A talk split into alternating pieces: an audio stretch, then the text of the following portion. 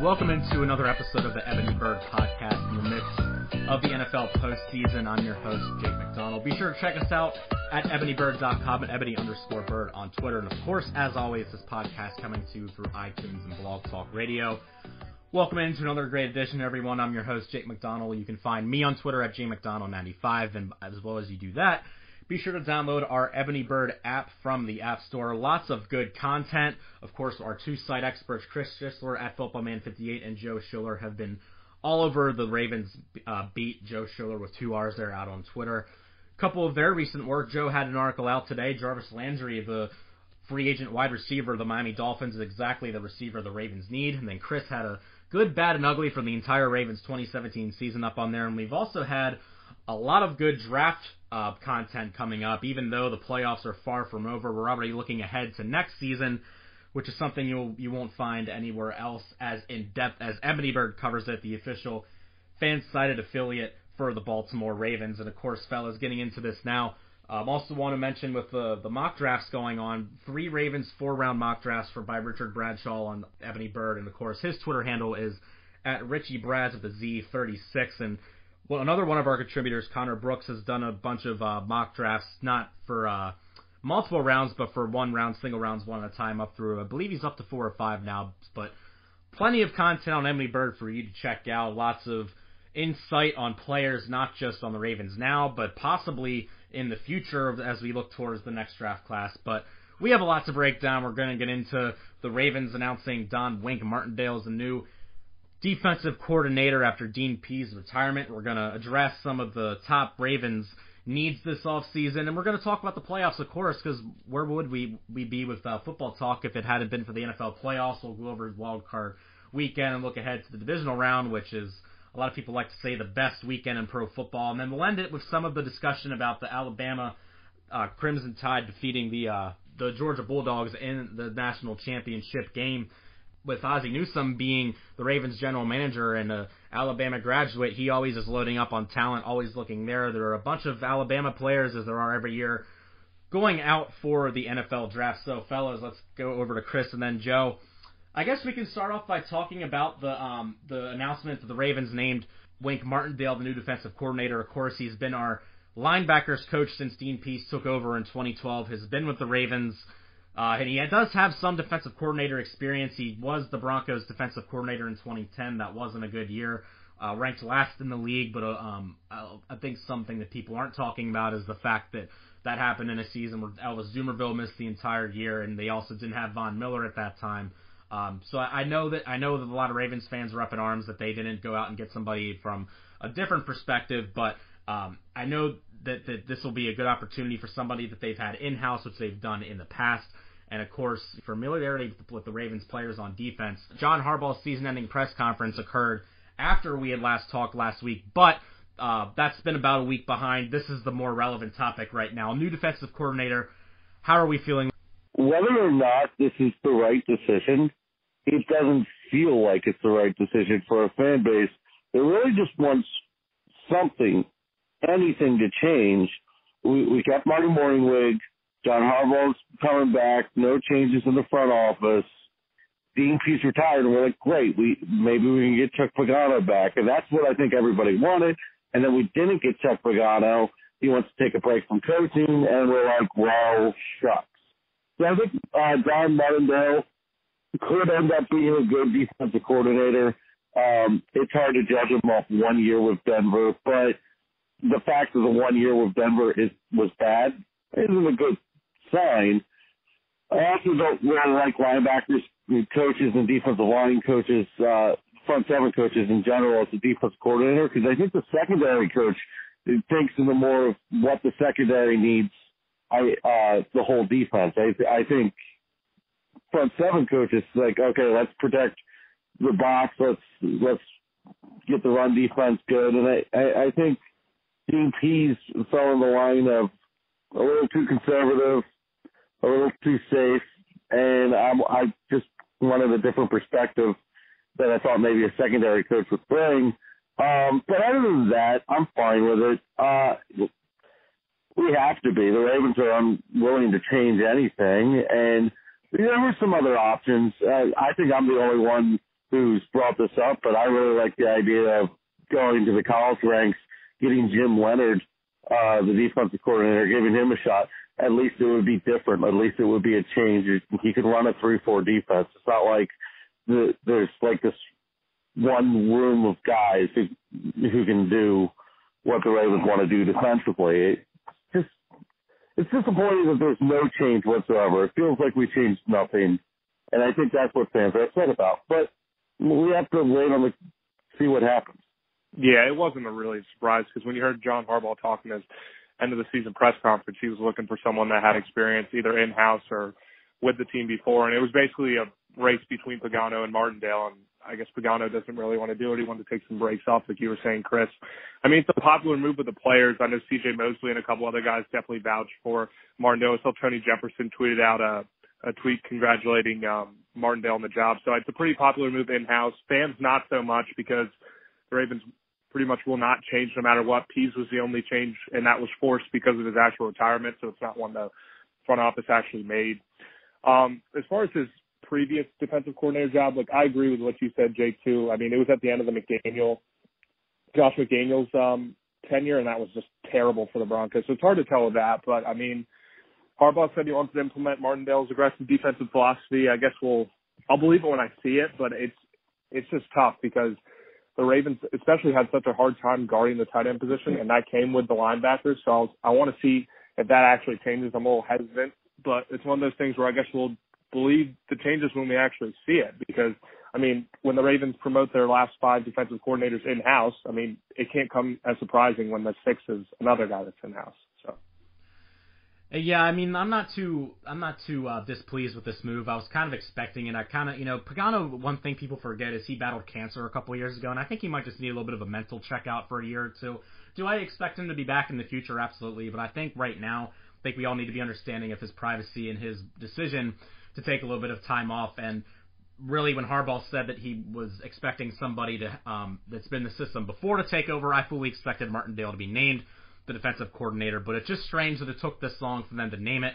Um, but before we move on to our next topic, I guess we got to talk about the other side of the ball, even though the Harbaugh end of season press conference was a week ago almost. We'll go over to Joe and then Chris for this one. On the other offensive or uh, other side of the ball, you have offensive coordinator Marty Mornhinweg for the second off season in a row, retaining his job after many fans thought he wouldn't be back. How do you guys feel about this move? I know I'm certainly feeling a lot more uneasy about this one than I am about the defensive coordinator position. Yeah, I hate it. I mean, I, the Ravens had such a um, terrible time in the passing game last year, and it's been like that under Marty.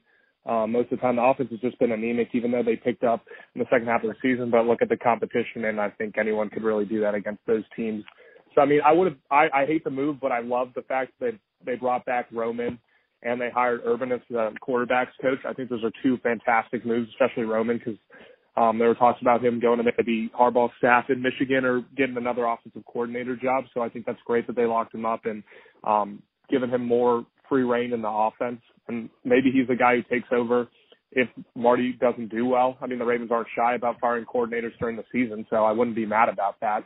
Um, I think Urban's definitely a bigger move than many people think. He's um, Coach AJ Green and a lot of good wide receivers in um, Cincinnati, and I, that's exactly the position the Ravens need help in, especially going towards the draft. So I also just like the fact that Joe Flacco has someone to work with solely because Marty's been the quarterbacks coach and the offensive coordinator. So I think it'll be good for him to have a, a fresh face and a guy like Urban to focus on his um just play and everything and let Marty actually focus on the offense. So I mean I'm mad about Marty coming back, but I feel a little bit better with Roman and Urban coming in.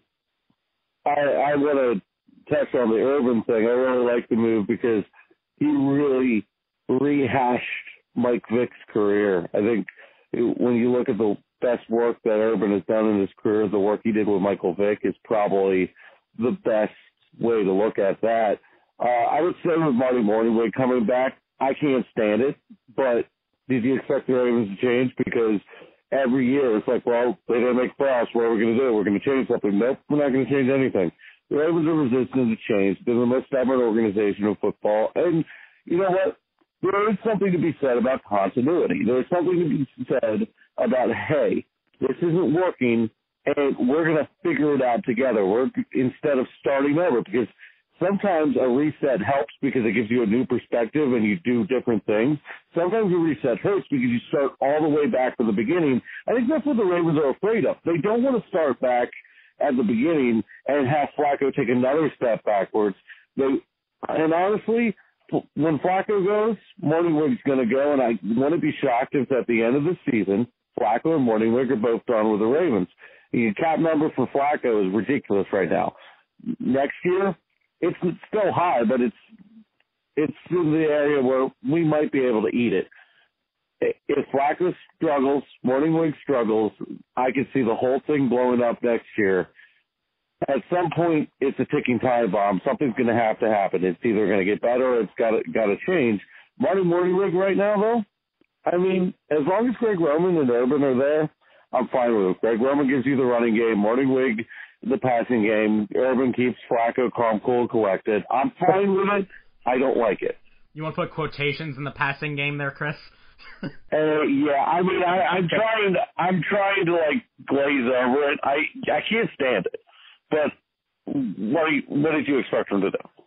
I mean, just one thing was I'm looking at other organizations and it's so surprising because the Ravens missed the playoffs for three years now. And you look at a team like the Packers who just missed the playoffs for the first time in like nine years. They fire their general manager, you know, fire um defensive coordinator, really start over. Same with the Seahawks. They fired Darrell Bevell today and then fired Tom Cable, the offensive line coach. Like even these teams who've had such good success in recent years, even more than the Ravens, are so quick to make changes because I mean that's what you need to do when you're not winning, especially um in those situations. And it's just just shows you how stubborn the Ravens are, even compared to bigger teams who've had more success, like the Packers and Seahawks and other organizations. And Pete Carroll is a guy who always likes to use this phrase: "You either get better or you get worse. You don't stay the same." And guess what? The Ravens keep staying the same, so they get worse. Well, one thing I, I mean, I can kind of breathe a sigh of relief for is the fact that Roman's coming back. I know there was some uncertainty that Greg Roman wouldn't be returning, um, and we all know how much the Ravens offense was unbalanced without him there. And I think if even though the Ravens weren't very good on offense this year, I think the addition of Greg Roman really helped the running game. And I think everybody's glad that if Mornhinweg's not going to go, Greg Roman will return. So moving on now on the Ebony Bird podcast, our next topic of discussion. This is a little bit early because, of course, the draft hasn't started yet. We're still in the playoffs. We're still focused on who's going to win the Super Bowl and not who's going to be lining up for the Ravens next year as much as we're going to be in a couple of weeks here. But top positions of need for the Ravens, and we saw that they went defense heavy in the draft last year. I, I'm all offense this year. Whether they're actually going to do that, I have no idea. We've seen them not do it in the past, so who knows. Um, but Harbaugh talked a lot about adding playmakers last week at the press conference. We'll go to Chris and then Joe. Want to hear your thoughts on the top areas of need for the Ravens this offseason and why. And for me, it's wide receiver, wide receiver, and some more wide receivers, and maybe a tight end and a running back dazzled here and there. What do you think? Jake, you hit the you hit it on the head. Wide receiver. Honestly, if the Ravens drafted seven wide receivers, the world would go crazy, but I'd be fine with it because I think there's some practically magic in missing all wide receivers. I mean, it's unbelievable. So if you throw spaghetti against the wall and see what sticks, I'm fine with it. Seven wide receivers, I'm fine with it. I mean, being a little facetious, but look, you need wide receivers. I think you need to get a free agent wide receiver. I think you need to draft one or two. I think you need a tight end. I think the tight end crop right now is pathetic. It's just not good enough.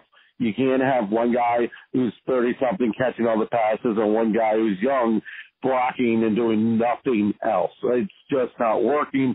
Wide receiver, tight end, and I think the offensive line is set. I honestly think the offensive line is set if you re-sign Jensen if you don't resign Jensen center is something you got to think about. But defensive side of the football, we're taking care of. I don't care. Taking care of. If you want to get an inside linebacker to put next to Mosley, I'm fine with it. Otherwise, just keep developing Onwuasor. Just defense is fine. Maybe worry about corner, but no, no, I don't even care. Just give me offense. Give me a wide receiver in the free agency period Give me a wide receiver in the draft. Give me a tight end in the draft. If you can give me every offensive weapon you can add to this team, I'm fine with it. Give me a backup quarterback, maybe a backup quarterback that actually pushes Flacco that you can develop two or three years. Maybe be a starter. Don't spend too much on it because you know, hopefully Flacco turns it around. But we've been saying that for infinity. You know, just give me offense. That's all I want. Yeah, I mean, you pretty much touched on the four I had.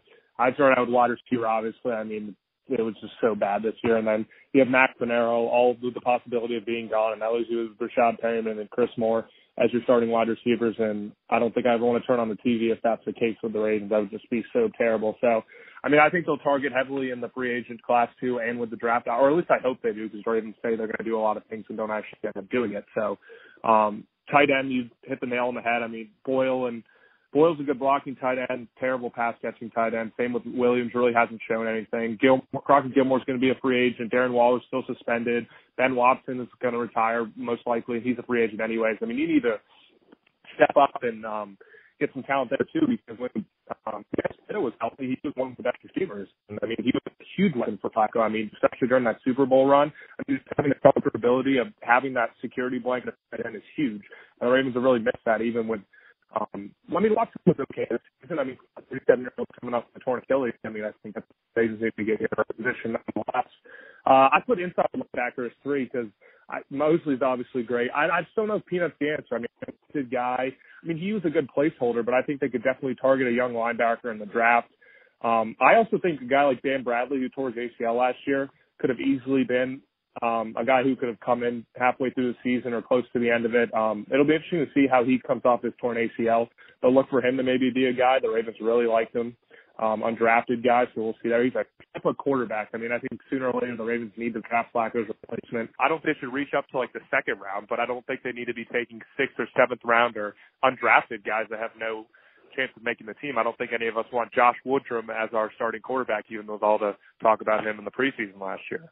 But I mean, there's guys like Luke Falk or Mason Rudolph who are mid round quarterbacks who aren't obviously ready to start right away, but you can develop them and they can go into an organization like the Ravens, play behind a veteran like Joe Flacco, get in a good situation, and then when Flacco's time is done, you get a quarterback who's ready to play. I don't think they just the Ravens just can't hold off anymore because sooner or later Flacco's time is going to come to an end, and the last thing you want is, you know, I mean they got very lucky drafting Flacco and having him play the way he did coming out the gate. You don't see that that often.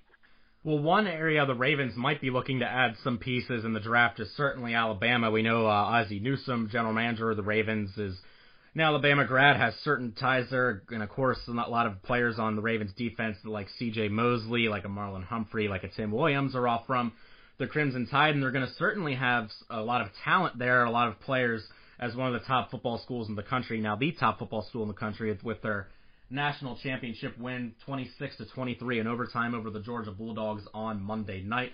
Just some uh, some you know names to possibly keep an eye on in the future for the Ravens. You know, uh, defensive back Minkah Fitzpatrick. Of course, the Ravens might not be going defense, but just some names here. Defensive lineman Daron Payne, linebacker Rashaan Evans. You have wide receiver Calvin Ridley, who's already been linked to the Ravens.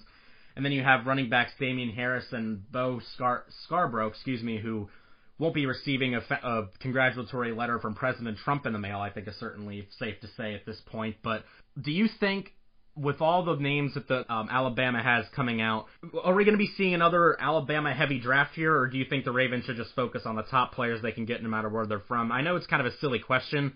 But Ozzie's really gone Alabama heavy the last few drafts. He's never shy to go back to his alma mater.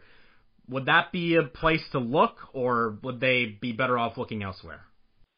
I think wide receiver definitely. I mean, Ridley jumps out as a guy. I mean, everyone's knocking him. They say because of his age, because he's 23. But I mean, if he's at number 16 and the Ravens are up to pick, I don't see Ozzie Newsome passing on him. I just don't. I just don't think. But I don't, also don't think Ridley's going to fall to 16. I think you could look at number eight, like a team like Chicago Bears, who need a wide receiver um, help as much as the Ravens do, and he could easily go in the top 10. So I wouldn't be mad about um, about Ridley at 16. I think he's a great wide receiver, but I just don't see how the Ravens can't go anything but wide receiver in the first round, and he's really the only Alabama guy that sticks out to me that I could see the Ravens taking. So if it's anyone else in the first round, I'd be disappointed um, from an Alabama standpoint. But you know, Ozzie's probably going to reach for like a third or fourth round guy, you know, like he did with Tim Williams. I mean, it's just not surprising. He's got all those connections, and mm-hmm. he's hit on a lot of guys. I mean, he's I mean, C.J. Mosley's good, and um, Marlon Humphreys is going to be a stud. We've already seen that during se- the season. So, I mean, I'm not yeah, mad about it. Yeah, exactly. I'm not mad about it. But um, I Courtney Upshaw had some um, good years, especially during the Super Bowl run. So, I mean, we'll see. Um, it's we just with Ozzie, it just won't be surprising. Well, I always thought it was funny that everyone's like, "Oh, he drafts from Alabama. He drafts from Alabama." Okay, Alabama has won the college football championship in 2009, 2011, 2012, 2015, and now 2017. They're consistently good, and they consistently have the best crop of talent. You can't get mad at somebody for consistently taking from the best crop of talent. That's a bad argument. Now, and the players have panned out. And it hasn't been like you just picked Alabama, Alabama, Alabama. If you listen to sports radio on 1057 or whatever, you have this impression that he's only drafted Alabama players. It's kind of overblown. He likes to pick from his alma mater, but his alma mater is a football powerhouse. So I would love Calvin Ridley. Um, Daron Payne is amazing, but I don't want him because we don't need him. Um, but the, the one player that I think the most likely player the Ravens would draft in the first round from that game is actually in Georgia. I think Roquan Smith, the linebacker, at 16. You get into a situation where the receivers you want are gone. You do another thing where the Ravens did the first round, Marlon Humphrey. I didn't, I didn't hate the Marlon Humphrey pick. Um, I know we're talking about Georgia player with Roquan Smith, but what I'm saying is I would be shocked. Roquan Smith at 16 wouldn't surprise me. Would it throw me? No. He's oh, he's a great player. He's a great player. It would be a good pick. It would be a good player, the wrong player though. Not what we need. Love him. It would fill a huge need, but the defense is going to be decent without him. It just, I want a wide receiver. I want Calvin Ridley, but would I be shocked if we get Roquan Smith, who I was talking to a Bengals fan. I told him it was uh, Vontaze Burfict without the suspension. Yeah, the Ravens also have that, you know, that best player available mantra, that mentality. So you just never know. And Roquan Smith might be the most talented player on defense in the entire draft. If he's there at 16, I, I just don't see Ozzie passing him, even though he's a Georgia player. And one thing before we move on here on the Ebony Bird podcast, I wanted to bring up a classmate of mine from high school, a girl I graduated with. Her name's Bethany Miller. She is now a reporter anchor at WVUA 23 Sports down in Alabama. Just graduated from uh, Alabama this past winter and really has gotten to. She's been covering all the, the the Sugar Bowl. She was in New Orleans last week. She was in Atlanta this past uh, Monday night for the national championship. Really awesome to see all that, and uh, as a former classmate of mine, doing good things down there in the same field that I want to be in. So we are the Ebony Bird Podcast again, the official fan-sided affiliate for the Baltimore Ravens. Again, you can find us at ebonybird.com and of course coming to you through either iTunes and Blog Talk Radio. I'm contributor Jake McDonald. You can find me on Twitter at jmcdonald95. Joined by our two site experts, Chris Schisler at FootballMan58 and Joe Schiller at Joe Schiller with two R's. Diving into the NFL playoffs now. Of course, wild card weekend wrapping up. Of course, the Falcons, the Titans, the Jaguars, and the New Orleans Saints all advancing after their uh, victories this weekend. So, fellas, real quick before we break this weekend's games down, wild card weekend, just top takeaways. Of course, there was a lot of debate about the pace of the game, plays being reviewed, a lot of uh, debate on that, and then you have Bills Mafia taking over Twitter and smashing each other through tables. Um, just how do we feel after this most recent wild card weekend?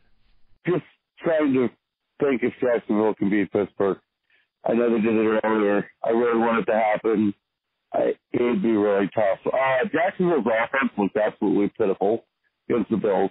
That was actually an entertaining game. I kept telling people, I was like, this is an entertaining game. It's not a bad game. It's bad offense, but it's not a bad game uh, because every play mattered. Um, the Titans Chiefs game, come on, Kansas City. Um, but still, uh, were questionable calls with the forward progress. I'm like, I'm sorry. I've seen, I've seen you. They say forward progress, but I've, And so they don't even review the fumble, which is the rule.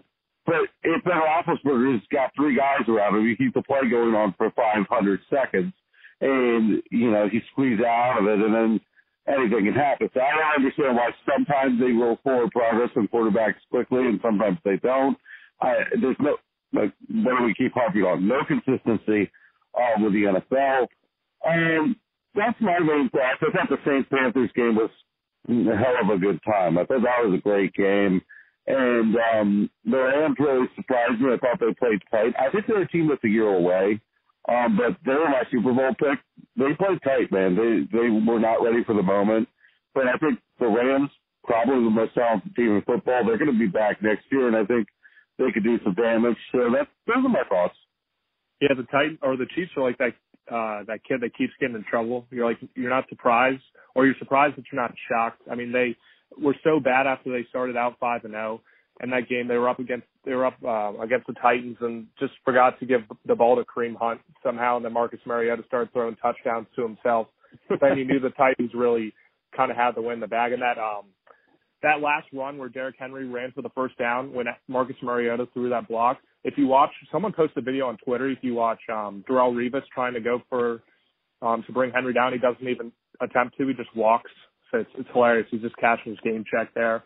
I could see Mahomes starting in KC next year. I think everyone's kind of sick of Alex Smith and Andy Reid took a lot of hit for that loss.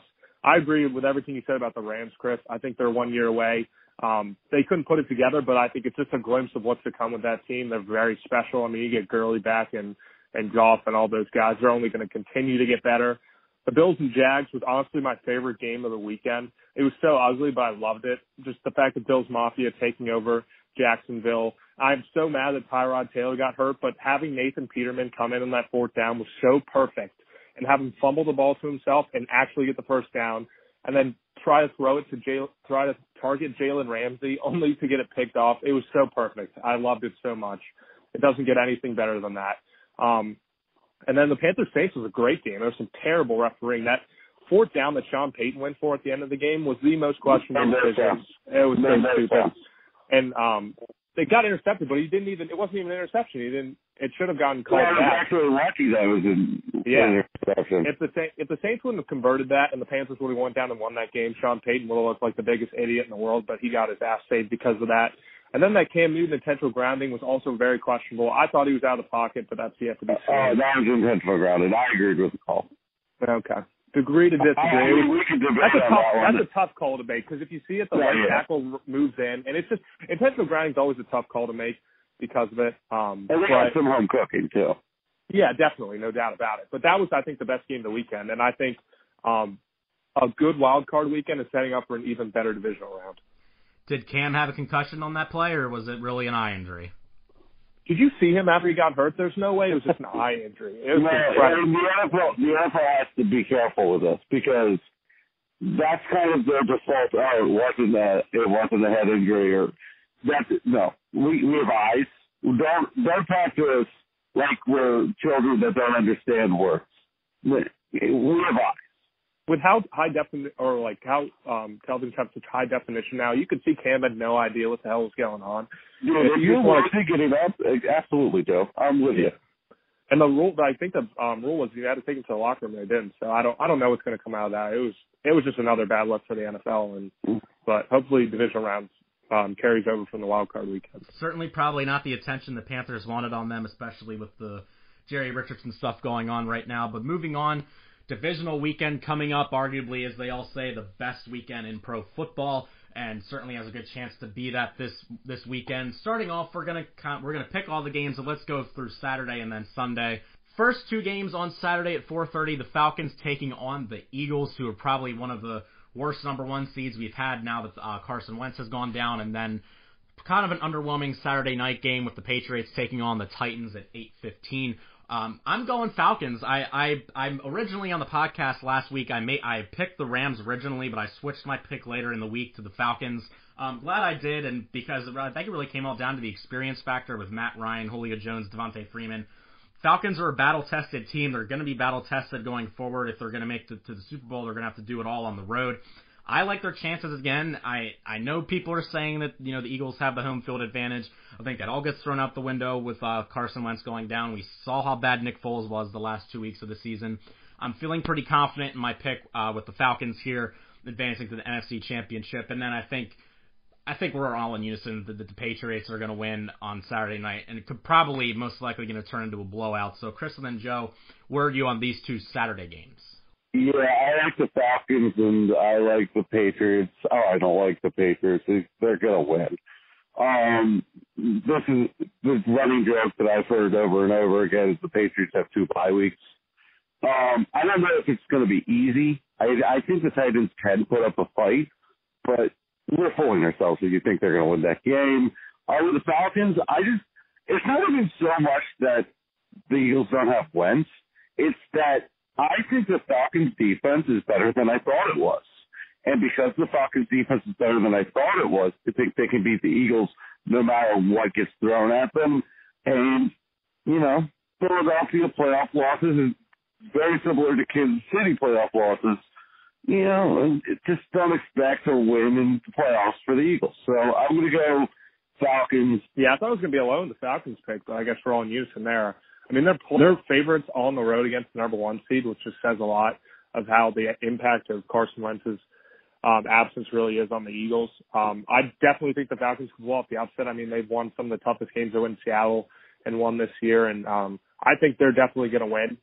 Um, I think it'll be close. I mean, I think ultimately though Nick Foles is the downfall of the team.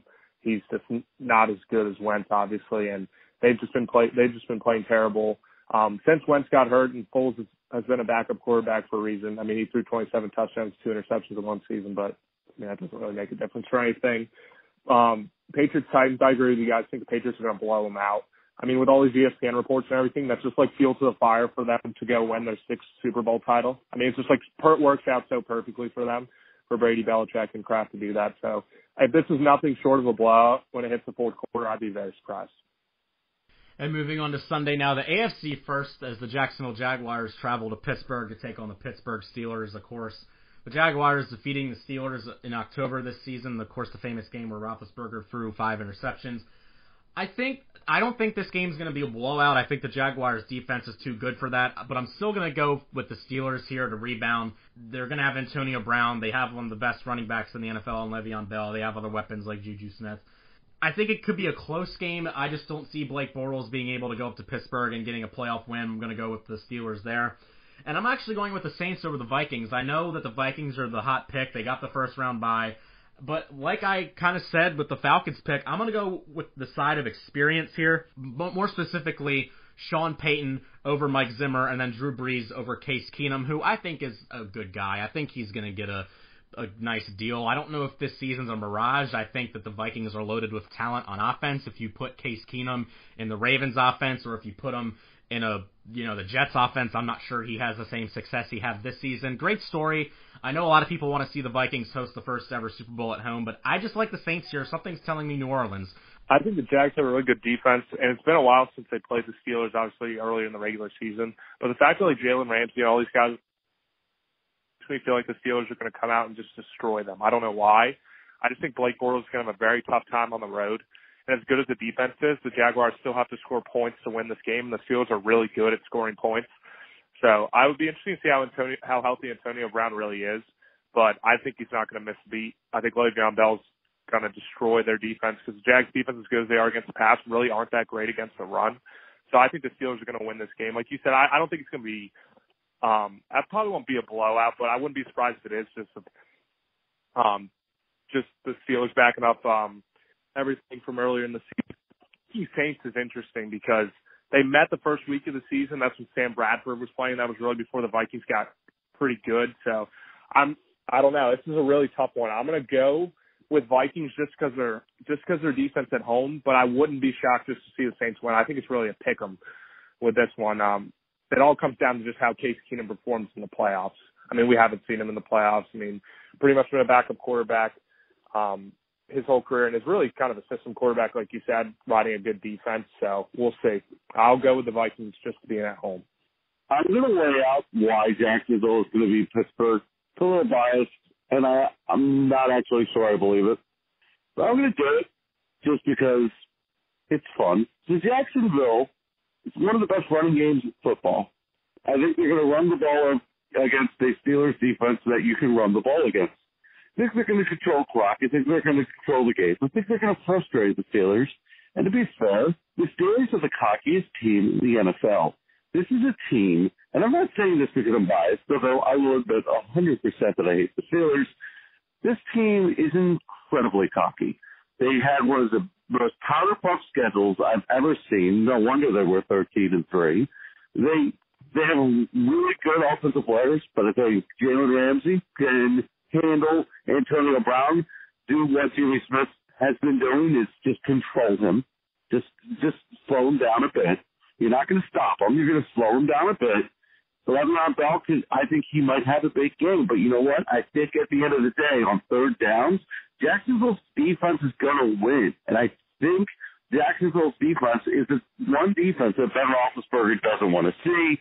I'm going to say Jacksonville wins, not because of Blake Bortles, but because of a running game and a defense that is legitimate. I, I think Ben Roethlisberger gets frustrated. I think the Steelers get shocked.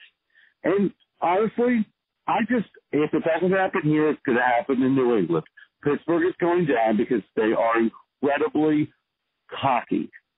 And I just think they, they just see as a demeanor of a team, they just seem like a team that's ready for a fall, and they don't even know it yet. I hope you're right about that pick because I think if Pittsburgh can go into New England, I think they can win. So I'm I'm really hoping you're right about that pick. I, I'm going out of the limb because and you know what it is. It's more fun, and who wants to hear a podcast where everybody agrees on the obvious thing every every single time? And going out of the limb because I can see it. I'm not sure what's going to happen, but I can see it. And we should we should also prevent any negative thoughts from the Steelers and Patriots AFC Championship game. If there's going to be one, let's just save that. Let's just save that conversation for next week. Fair enough. Fair enough. I'm with you, Dick. I got the Vikings, guys. I think the Vikings have a really good shot to win the Super Bowl in Minnesota. I'm rooting for that. But you know what? I think the Vikings defensive front is going to dominate this game. The Saints running game is going to get get halted. I think Drew Brees is going to have to win the game on his own. And you know what? That's not the Saints formula. I think Drew Brees can do it, but I, I just Everson Griffen, man, is having a hell of a season. Linval Joseph, that defense is insane. Give me the Vikings and uh, give me uh, Xavier Rhodes interception to seal the deal. Certainly, Alvin Kamara and Mark Ingram going up against the Vikings defense going to be a big matchup to watch this weekend as the NFL divisional playoffs continue again. For Chris and Joe, I'm Jake McDonald for Ebony Bird. Follow us on Twitter. Again, those handles for Chris at FootballMan58, Joe at Joe Schiller with two R's. I'm Jay, Jay McDonald 95, and of course, Ebony underscore Bird is our site's Twitter handle. Thank you for tuning in to either our podcast on iTunes or Blog Talk Radio. Be sure to check out the app. Again, all the articles that we have out for you, not only today, but the week as well. And all of it can be found at ebonybird.com. So for Joe and Chris, I'm Jake McDonald. We will talk to you next week right here on